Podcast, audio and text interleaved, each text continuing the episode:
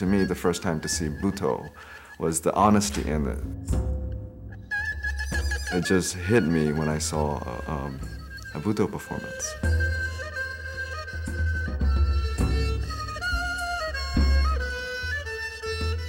His name is Lado, and he exemplifies the cross cultural currents of the Bay Area. Born in Burma and raised in America, he's found his artistic calling in the modern Japanese dance of Butoh.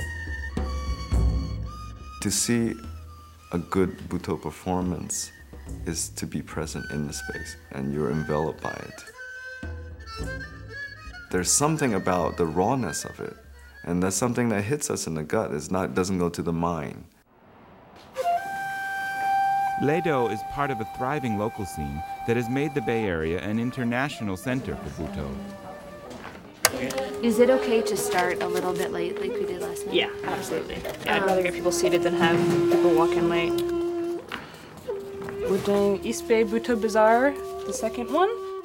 There will definitely tonight be some uh, other dancers in the audience, um, but it's it's always a mixed audience. You know, there's the community thing going on, and then also just uh, people who really enjoy the form and come out for that.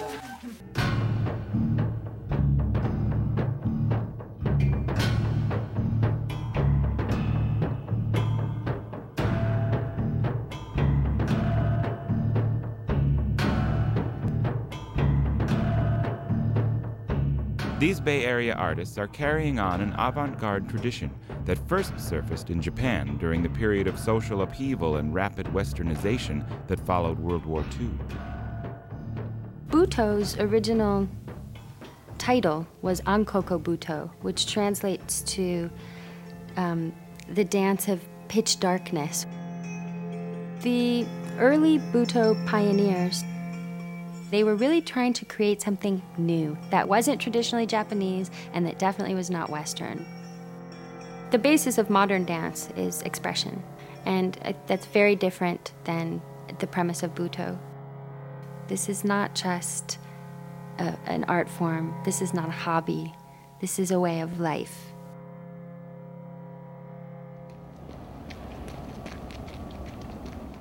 Headland Center for the Arts in Marin County recognized Butoh's Bay Area presence when it recently invited Lado to be a resident artist. While there, Lado and his group Salt Farm are working to create a new performance piece. Salt Farm members, like Perry Hallinan, came to the group with no formal dance training, but they all contribute unique talents to the production. How's it coming? Well, I'm just listening to the music, really and then putting it into the sequence. Perry's basically uh, helping me with the, the video aspect of this piece, and he's um, editing pieces at which we will be projecting.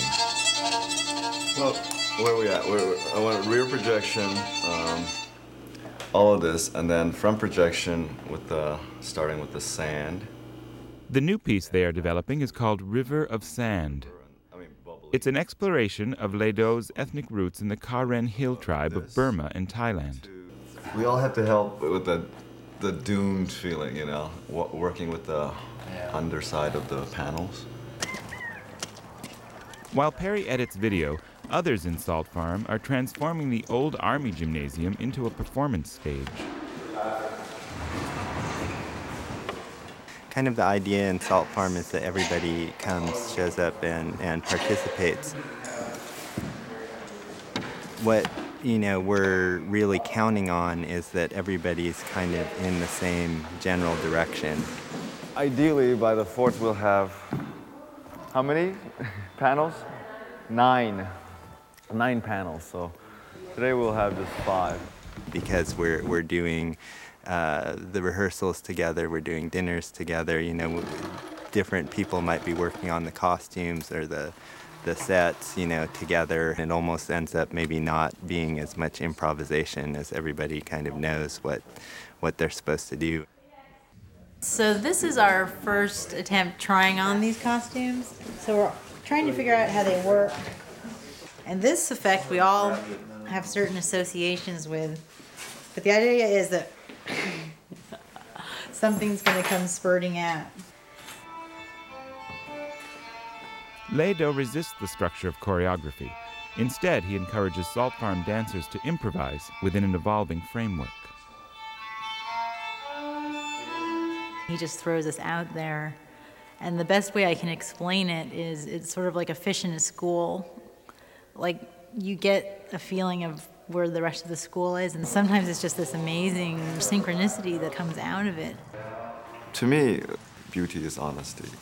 It's not about uh, choreography itself. You can do the most ridiculous movement, but if you're fully in that and be present with that, then it's beautiful. Looking straight ahead, choose a person in the audience and just look directly at them.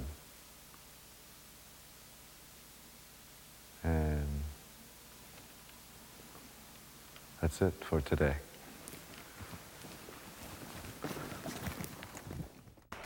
Thanks, you. Two weeks later, the piece is still something of a mystery to the Salt Farm members, even as they ready themselves to perform. exactly on schedule. this is this is pretty good. it's kind of like this all the time, I think. Like we don't really know what's going on fully, and it's kind of chaotic.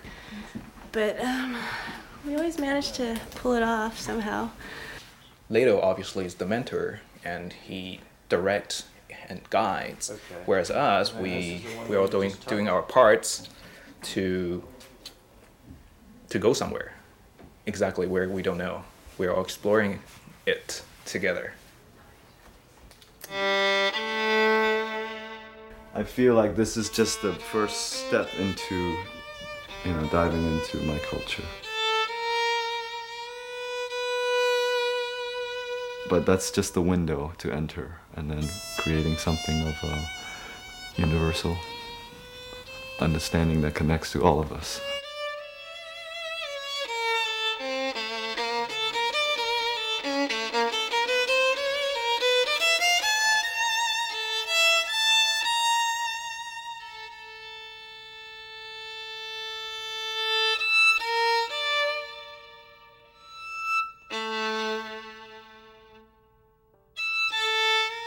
My aim is just for the audience to participate in the moment.